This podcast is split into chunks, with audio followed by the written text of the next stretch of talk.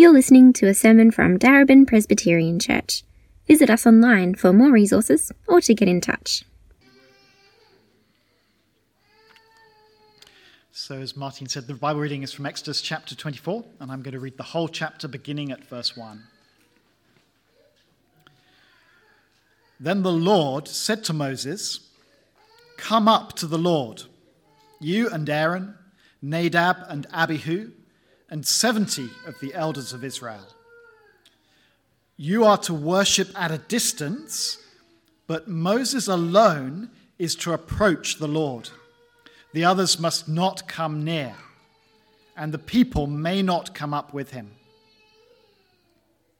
When Moses went and told the people all the Lord's words and laws, they responded with one voice Everything the Lord has said, we will do. Moses then wrote down everything the Lord had said. He got up early the next morning and built an altar at the foot of the mountain and set up 12 stone pillars representing the 12 tribes of Israel. Then he sent young Israelite men, and they offered burnt offerings and sacrificed young bulls as fellowship offerings to the Lord. Moses took half of the blood and put it in bowls, and the other half he splashed against the altar.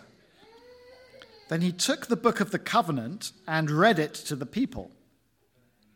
They responded, We will do everything the Lord has said. We will obey.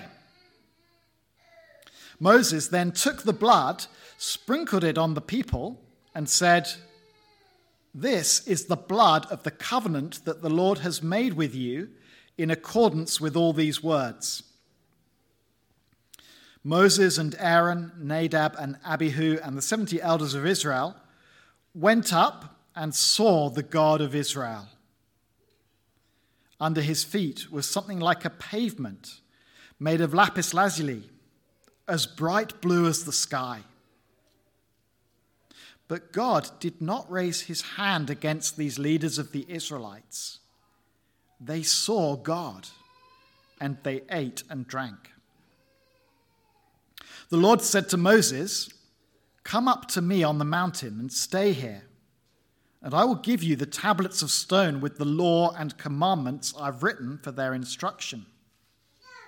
Then Moses set out with Joshua his aide, and Moses went up on the mountain of God. He said to the elders, Wait here for us until we come back to you. Aaron and Hur are with you, and anyone involved in a dispute can go to them. When Moses went up on the mountain, the cloud covered it, and the glory of the Lord settled on Mount Sinai. For six days the cloud covered the mountain, and on the seventh day the Lord called to Moses from within the cloud.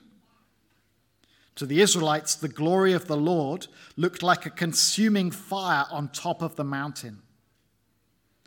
Then Moses entered the cloud as he went on up the mountain. And he stayed on the mountain 40 days and 40 nights. Excellent. Great. Well, it's good to not be preaching to the uh, camera on my computer. And uh, yeah, let's pray. Let's pray. Uh, gracious Father, we uh, thank you for this uh, time to gather around your word. We just pray, uh, Father, that you would speak to us by the power of your Spirit. Uh, please, Father, still our hearts and minds. Uh, give us the humility that we need to receive your word and to be changed by it. in Christ's name we pray. Amen. Well, I do uh, wonder what it is you're looking for when, you, uh, when we gather together for worship each Sunday. Uh, maybe uh, as you uh, come together to, to worship with God's people, you're, you're looking for a bit of entertainment, you know, some quality music, uh, some great conversation, and an incredibly engaging speaker, of course. some quality entertainment each Sunday afternoon, perhaps not. maybe you're coming for some inspiration Oh, Go something to, to kind of lift your spirits a little bit, to get you through the drudgery, the grind of the next week. And maybe you're coming together, but because you're eager to be taught the very words of God. Uh, to grow in your knowledge of God, to grow in your love for God. And maybe you're someone who, who really likes to make a difference, to contribute, to serve, to build up your brothers and sisters in Christ. What are you looking for? What, what are you expecting when we come together to worship each Sunday? Because what you're looking for says a lot about what you think we're doing when we gather together for worship. I started this way because Exodus 24 is actually a worship service, isn't it? If you take a look at the passage in, in verses 1 and 2, you'll see that God says to Moses, Come up to the Lord, you, uh, Aaron, Nadab, and Abihu, uh, and 70 of the elders of Israel. You are to worship at a distance uh, but Moses is alone, alone is to approach the Lord. Uh, the others must, uh, must not come near, and the people may not come up with him. So, Exodus 24 is a worship service on the occasion of the covenant between God and his people being confirmed. Uh, if you've been uh, tuning in or attending church the last few weeks, you know from Exodus 20 to 23, God has been detailing the terms of his covenant with his people all those commands and laws, the, the promise of obedience, uh, the promise rather of blessing and life if Israel obeys those commands, and the warning of curses if Israel disobeys those commands. That's really where we left off last week. Uh, so, in this chapter, having had God outline all the terms of the covenant, the people have to accept those terms for this covenant to be ratified, to be confirmed. And on this special occasion uh, of the confirmation of God's covenant with his people, uh, God tells Moses to organize a worship service. If you look at verses 1 and 2 again, you'll see that most of the people of Israel had to stay right down the bottom of the mountain, at the foot of the mountain. Right, nowhere near really God's glorious presence. And then there's a group of 73 leaders of Israel who could go up the mountain a bit but a bit closer to God's presence, but still staying at a distance. And only Moses is actually allowed to draw near to God, to approach the Lord. Oh, so that's the scene in verses 1 and 2. This is a worship service on the occasion of God's covenant being confirmed with his people. And now, of course, when we gather together for worship, uh, it's not about confirming our covenant every single Sunday, isn't it? Uh, you you uh, maybe heard in previous weeks where we've referenced those verses out of 1 Peter chapter 2, verses 9 and 10, where Peter quotes God's words to Israel in Exodus chapter 19, saying, You are my chosen people, a holy nation, a royal priesthood, a people belonging to God. But we are already God's covenant people. Before we come along each Sunday, we don't have to kind of confirm that every Sunday when we come along. Uh, but our worship services are, as it were, a renewal of our covenant with God and with one another.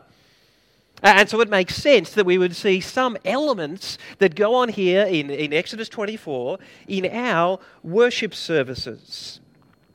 Oh, so, this is my summary. You can see that kind of big summary sentence uh, on the welcome card. My summary is that our worship as God's covenant people is grounded in the book of the covenant is possible because of the blood of the covenant, is satisfying because of the bread of the covenant, and is infinite because it involves entering God's glorious presence.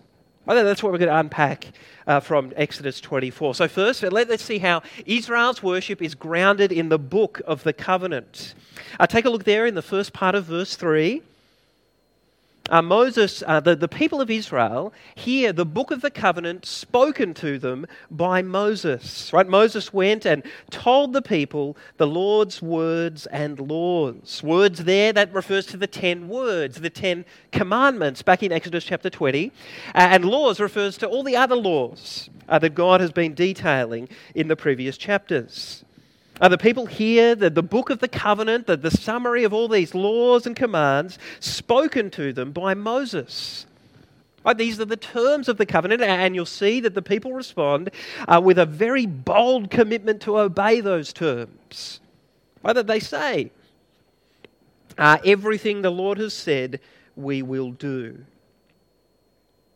Uh, but then you look in verse 4, uh, and the people, uh, the, the book of the covenant is written down by Moses. That's significant, isn't it? Even at this, at this stage of God's covenant people, in a, in a largely uh, kind of, um, uh, what's the word? Um, oh, I've just had a blank. But anyway, you know, we're auditory uh, culture, but it's not that. It's something else. Anyway, it doesn't really matter. Uh, yeah, anyway, in a la- where most people weren't kind of necessarily literate, uh, it was really important for God's people not just to hear his words spoken to them, but to have it written down and read to them. Now that's significant, right? But because you must never think that the inspired words of God that are written down in your Bible uh, are somehow a deficient word from God. Right? Sometimes we think that, don't we? Like, there's, like, sure, God speaks through the Bible, but then there's how God really speaks. No, no, no. We, we see here it's important for God's people to have His word written down and read to them. So that's what happens in verse 7. Uh, the people hear the book of the covenant read to them. Moses takes the book of the covenant and reads it to the people. And again, they respond with a bold commitment to obey the terms of that covenant. They, uh, they promise, declare, we will do everything the Lord has said, we will obey. Uh, we've seen in the previous chapters, particularly in regard to the second commandment, under the kind of prohibition against making images uh, and worshipping those images in the context of worshipping God, we've seen that our God is spirit. Right? He's without physical form. Uh, so the way he reveals himself to us is by speaking to us. Uh, so the way we know God and relate to God and worship God is uh, ought to be grounded in and governed by His Word. His word that we have in the Bible, our kind of full book of the covenant, if you like. Which is why when we gather together for worship here at DPC, uh, we try to have everything that we do grounded in and governed by God's word. We pray the Bible. We sing truths from the Bible. We read the Bible. We preach the Bible. We respond to the truths that we've heard about who God is and what He has done in the Bible because we understand that we're not at liberty to worship a God of our own making. Why we are to worship God as He's revealed Himself in His Word. Uh, likewise, we're not at liberty to worship God however we want. Right? It's not that there's no freedom. Uh, but it is the case that it's a very serious thing for sinful, broken, imperfect people like us to enter into the presence of a holy and perfect God. And so, God, in His Word, tells us how it's safe to do that, tells us how He wants us to do that. Our worship must be grounded in and governed by the book of the covenant, how God has spoken to us in His Word. Second, our, worship is only possible because of the blood of the covenant. I take a look at the second half of verse 4. Uh, you'll see there Moses gets up uh, very early in the morning. Right, he's eager to get this worship service organized uh, so that the covenant between God and his people can be confirmed. Uh, then Moses builds an altar you remember back at the end of Exodus chapter 20, God gave some instructions for how altars should be built. So, presumably, Moses is putting that into practice. Uh, and we're told that there are 12 pillars around this altar uh, representing the 12 tribes of Israel. Uh, which tells us that the sacrifices that will be offered on this altar are offered as substitutes. That they're offered in the place of all the people of Israel. Oh, so this also reminds us of a key truth that, that really runs throughout the Bible, uh, which is that if sinful people like us, imperfect people like us, want to enter into the glorious presence of God, then a sacrifice must be offered in our place, a substitute. Someone, uh, a sacrifice that bears the judgment that we deserve for our sin. And so in verses 5 and 6, we see some of those sacrifices. Right in verse 5, Moses asks the young Israelite men uh, to offer up some burnt offerings on the altar. Uh, if you want to chase that uh, burnt offerings up more, you can read Leviticus chapter 1 later on. A detailed description of these burnt offerings. The, the burnt offerings, sometimes called whole burnt offerings, were consumed completely by fire. Uh, the idea being that uh, to, to kind of give a picture of complete forgiveness of sins, complete atonement for sins, and Israel's complete devotion to the Lord. That's the burnt offerings. That these young men uh, were also to offer up fellowship offerings. You can read about those in Leviticus chapter 3.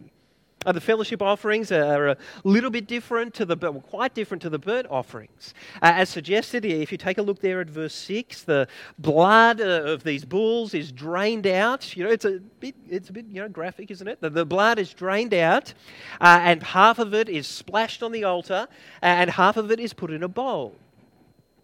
Uh, then, uh, oh, sorry, excuse me. Uh, it was splashed on the altar to, to show uh, that Israel's uh, uh, sins had been atoned for.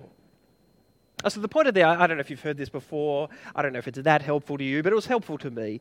you know the word atonement. It kind of means at. It's kind of at one-ment. At, well, what does atonement? What does it mean to have your sins fully atoned for? It means that you're able to be at one with God, to have fellowship with God, to have relationship with God. That's what this fellowship offering is about. So, having kind of uh, splashed the blood against the altar, uh, the, the rest of the bull was grilled up on the, on the altar, uh, and the people would sit down and eat it in the presence of God and with one another uh, as a sign of the fellowship that had been secured by this sacrifice between them and God uh, and, and for them as God's people. So you see so far that we've got the blood of the covenant. It's about substitution with the altar. It's about atonement uh, with these offerings.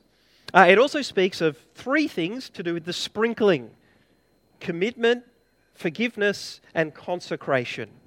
Some people want to pick one of those three. I reckon they're probably all there, so let's talk about them a bit.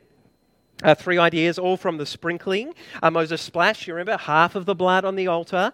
Uh, but then he sprinkles, in verse 8, the rest of the blood on the people.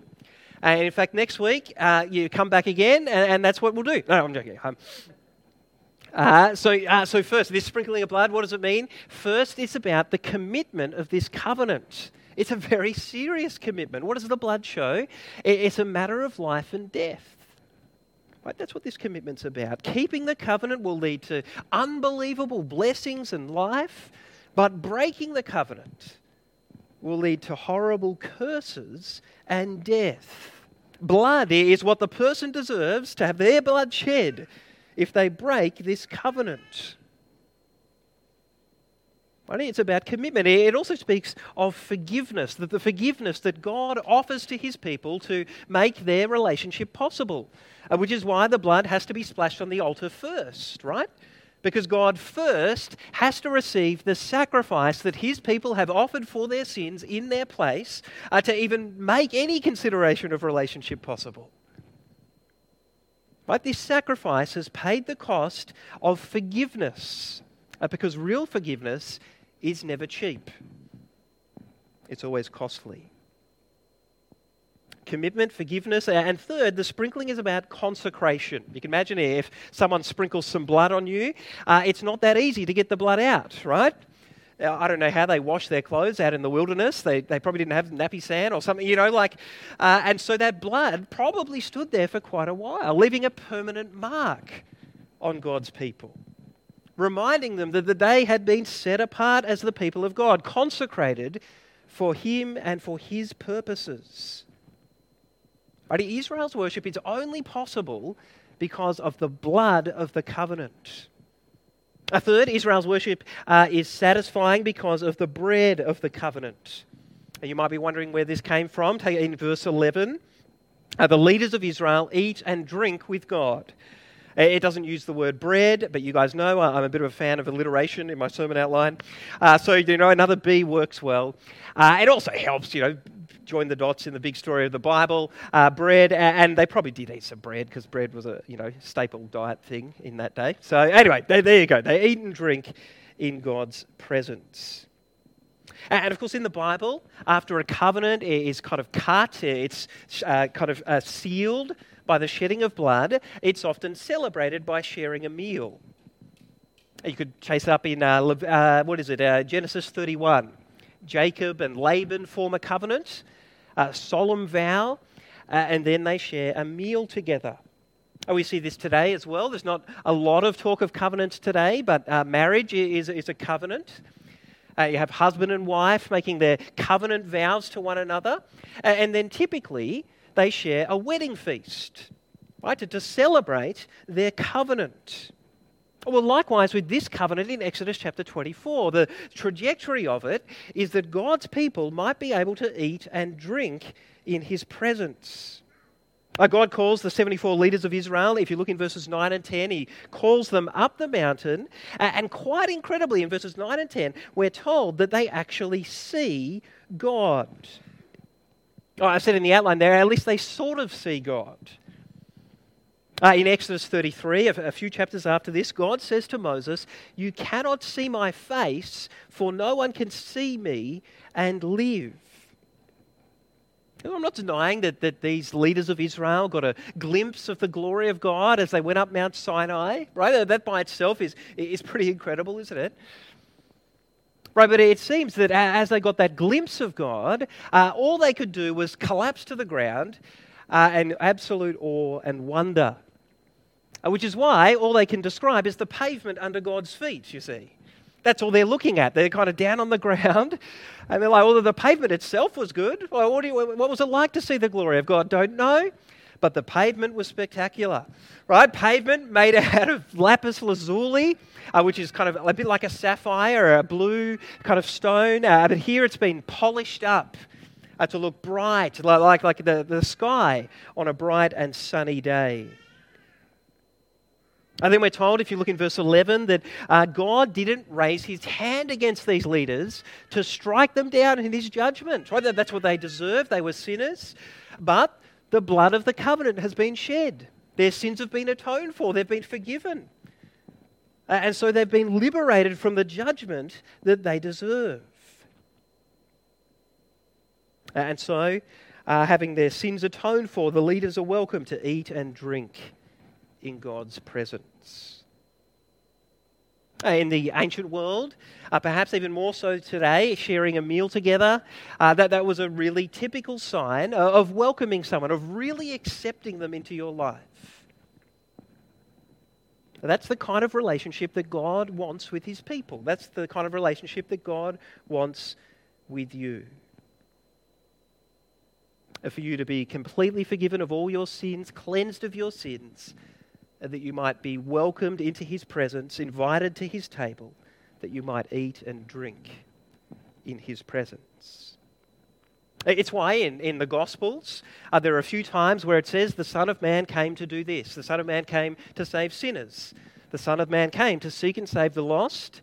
I think there's only one other one. The Son of Man came eating and drinking. Right? This was something that typified Jesus. Jesus, as God in the flesh, was eager to share meals with tax collectors, right? The, the social outcasts, where with sinners, those whose lives were kind of sin personified, the blatantly immoral people. But he did that as a sign of what he offered through his blood shed on the cross, complete forgiveness of sins, such that people could enter into God's presence and eat and drink with him. Right? It's why Christ gave us the Lord's Supper, right? The, the meal uh, of the new covenant. And to remind us that faith in his blood shed on the cross uh, means that, that not only does God not raise his hand to strike us down if we enter his presence, but he welcomes us in. He invites us to sit at his, ta- at his table. He invites us to eat and drink with him. And in the process, the, the deepest needs of our soul are satisfied. Not, not because we're munching away on, a piece of bread or, or drinking a little cup of grape juice, right? But because in our hearts we're feeding by faith on Christ, the, the ultimate bread of the covenant, of the one who describes himself as the bread of life, uh, whose body broken on the cross, if we receive it by faith, uh, would satisfy the deepest needs of our soul our need for forgiveness, our need for freedom, our need uh, for acceptance by the God who made us. Our worship is satisfying because of the bread of the covenant. And fifth, worship is infinite uh, because it involves entering God's glorious presence. Uh, this is the end part of the passage, verses 12 to 18. Verses 12 and 14, God calls Moses further up the mountain, and you see in verse 12 that part of the purpose of their meeting up on the mountain uh, is so that God can give Moses uh, two copies of the stone tablets. Uh, they've got to be two tablets, not because God, because I was writing the first five commandments on one, and he's like, oh man, I should have written smaller. Now I've got to get a second one, you know. Like, that's not how, not how it happened. Uh, it's like two copies of a contract. You know, even if you get a phone, right? You have to, there's they keep a copy and you keep a copy. That's what's going on here. There are two stone tablets because God has a copy of the terms of the covenant and his people have a copy of the terms. Uh, written on these stone tablets uh, is just the Ten Commandments themselves. So we see that if you want to chase it up in Exodus 32, verses 15 and 16. The other laws that are referenced in, in this verse, the other laws that we've uh, looked at previously, are given to Moses verbally, and then he writes them down, like he did with the Book of the Covenant back in verse 4. So it seems like it's during this time with God up on the mountain uh, that Moses receives the instructions that appear in Exodus 25 to 40. They're not written on stone tablets by God, uh, but Moses knows. He's shown how to set up the tabernacle and how to establish the priesthood and so on. Oh, in verses 13 and 14, they're all about leadership. So we've got a kind of glimpse of the future leadership of Israel uh, because Joshua is allowed to head up the mountain a bit further with, with Moses. He's described as Moses' assistant. Uh, but that's a little bit for the future. In the present, Moses has to sort out who's going to be in charge while he's up the mountain. So, verse 14, he delegates that leadership to his brother Aaron uh, and to Hur. And you might remember in the whole kind of golden calf episode, this delegation uh, is not something that goes particularly well. Uh, but that's, that's for a few weeks' time. Then, verses 15 to 18, God calls Moses to actually enter the cloud of his glory. And we know that usually we can't see the glory of our invisible God. Usually, except for indirectly in things like creation. I was listening to Psalm 19 on my way here to church. It talks about how all of creation declares the glory of God. Uh, but here at Mount Sinai, as we see throughout the book of Exodus, God uh, freely chooses to physically manifest his glory in this cloud, this billowing cloud of his glory, the cloud that settles down upon Mount Sinai in verse 16. Uh, for six days, Moses and Joshua are just kind of hanging out, or who knows what they were thinking, uh, just outside this cloud of God's glory until finally on the seventh day, God calls out to Moses, calling him in to the cloud. I mean, this period of waiting must have been must have been pretty terrifying. Well, I don't know. I don't want to psychologize them too much. Maybe they were just chilled, but I reckon it would have been pretty terrifying just based on verse 17.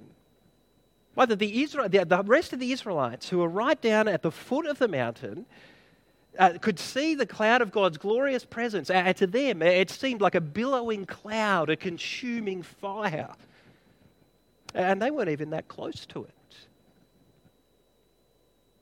Oh, I was thinking about during the week that uh, uh, some of us here uh, were a part of a church camp that was at Marysville on Black Saturday. Indeed, Adam Humphreys was kind of coordinating that camp. Uh, and I just remember seeing the billowing clouds of fire coming over the hills. Pretty terrifying. Uh, but in verse 18, Moses enters the cloud of God's glory.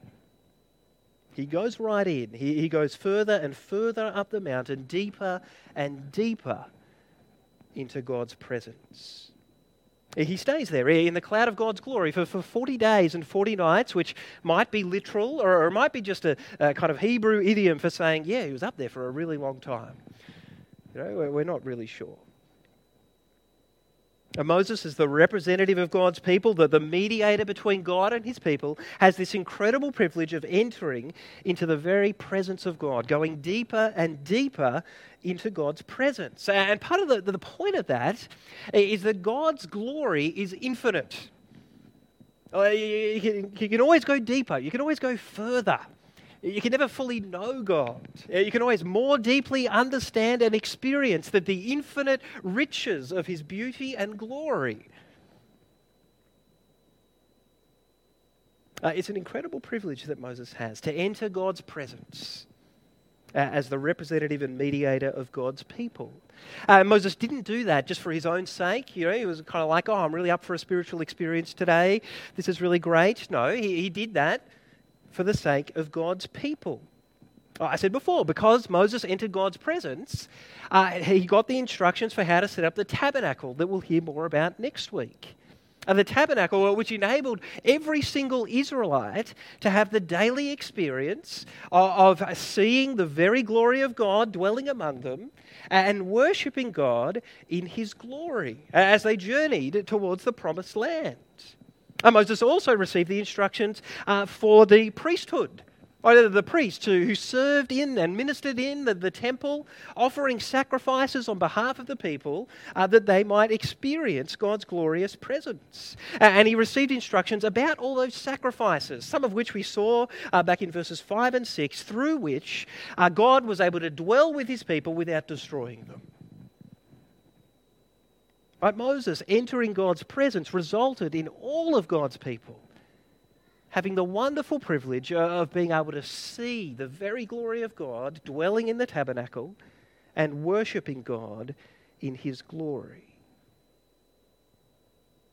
In that sense, the tabernacle, I'll unpack this more next week, but the tabernacle's really just a, a portable Mount Sinai. It's God's way of saying, hey, I can't move this mountain, but I, I, I want you to, I, I want to dwell with you. That's how much God wants to be with his people. Of course, most of God's people had to keep their distance, like in this chapter.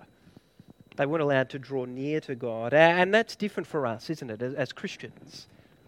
It's different for us uh, because we don't have to keep our distance from God. We, we can draw near to God, but because we don't trust in the person and work of Moses, as great as he was, we trust in the person and work of Jesus, uh, the better Moses, the true Moses, the ultimate Moses. Uh, if you've got a Bible, you might want to flick uh, to the Gospel of Matthew uh, in the New Testament, the first book of the New Testament, because uh, one of the things Matthew wants to show us in his Gospel is that Jesus is the ultimate Moses, the true Moses. For example, we've seen in Exodus so far that Moses is brought out of Egypt. He's brought through the waters of the Red Sea. And now, here in the wilderness, he spends 40 days and 40 nights in the presence of God, uh, presumably without food and water. Or I don't know that for sure. But and if you've got Matthew open, you'll see in Matthew chapter 2 uh, that Jesus also comes out of Egypt. Remember, Jesus is born. Herod wants to kill all the baby boys. Uh, and so Mary and Joseph flee down to Egypt. Jesus comes out of Egypt. And then in Matthew chapter 3, Jesus goes through some waters the waters of baptism in the Jordan River.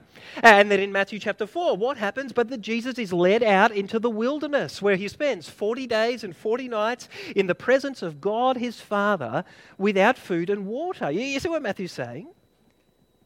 The story ultimately is not about Moses, but about Jesus. Jesus is the ultimate Moses, uh, which is why in Matthew 5 to 7, what does Jesus do? He gathers his disciples together on a mountain to deliver to them the ultimate book of the covenant and to tell them this is how you should live as the covenant people of God. He's the true Moses. And then in Matthew 13, what does Jesus do? He's out in the wilderness and he delivers the ultimate bread of the covenant, miraculously feeding 5,000 people out there in the wilderness, all of them satisfied. Showing us that it's his body that is broken on the cross uh, that satisfies our deepest needs the book of the covenant, the bread of the covenant. And then in uh, the end of Matthew's gospel, Matthew 26, Jesus talks about the blood of the covenant. We hear this when we have the Lord's Supper. Jesus took a cup, and when he had given thanks, he gave it to his disciples, saying, Drink from it, all of you. This is my blood of the covenant, which is poured out for many for the forgiveness of sins. The sacrificial system that, that God set up through Moses, uh, that involved, as we've seen today, offering a, a various animals as substitutes in, in, the place of Israel's sins, uh, in the place of the Israelites for their sins. And it did indeed offer them forgiveness and atonement for sin, cleansing from sin. Uh, of course, it wasn't permanent. Right? Israel kept on sinning over and over again, uh, so they had to keep, keep offering sacrifices over and over again. But Jesus is better than that, right? The sacrifice Jesus offers is better. The blood of the covenant that Jesus sheds is better. It's a once for all sacrifice for the complete forgiveness of all our sins, for, for complete and utter cleansing from every sin, past, present, and future, not just for a moment, but forever. So that through faith in Christ, we can all have the privilege that Moses had by not needing to stay at a distance from God, uh, but being able to draw near to Him with confidence and assurance. Oh, sorry, in Matthew 27, verse 51, right at the end of Matthew's gospel, at the very moment when Jesus dies, what happens? The curtain in the temple is torn in two from top to bottom. Right, but beyond that curtain was the Holy of Holies, the most holy place, the place where the cloud of God's glory dwelt over the ark of the covenant. Through faith in Christ, uh, uh in Christ, the true and better Moses you can be completely forgiven of your sins. You can be cleansed of all your sins. And you can have the privilege of entering into God's glorious presence with confidence and assurance in your heart. Uh, Hebrews has a lot to say about this, doesn't it? The writer of the Hebrews says, Therefore, brothers and sisters, since we have confidence to enter the most holy place by the blood of Jesus, by a new and living way opened up for us uh, through the curtain that is his body. Uh, and since we have a uh, great uh, high priest over the house of God, let us draw near to God with, sincere, with a sincere heart uh, and with the full assurance that faith brings, having our hearts sprinkled to cleanse us from a guilty conscience and having our bodies washed clean with pure water. Our worship as God's people ought to be grounded in the book of the covenant. Uh, it's possible because of the blood of the covenant. It's satisfying because of Christ, the bread of life, the bread of the covenant.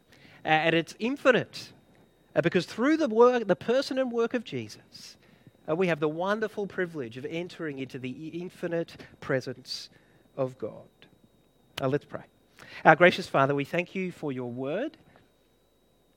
Uh, we pray as we have just uh, read from the book of Hebrews uh, that you would give us uh, confidence and full assurance in our hearts uh, that by faith in the blood of our Lord Jesus, we can indeed come boldly and confidently into your presence. we pray this in the name of our Lord Jesus. Amen.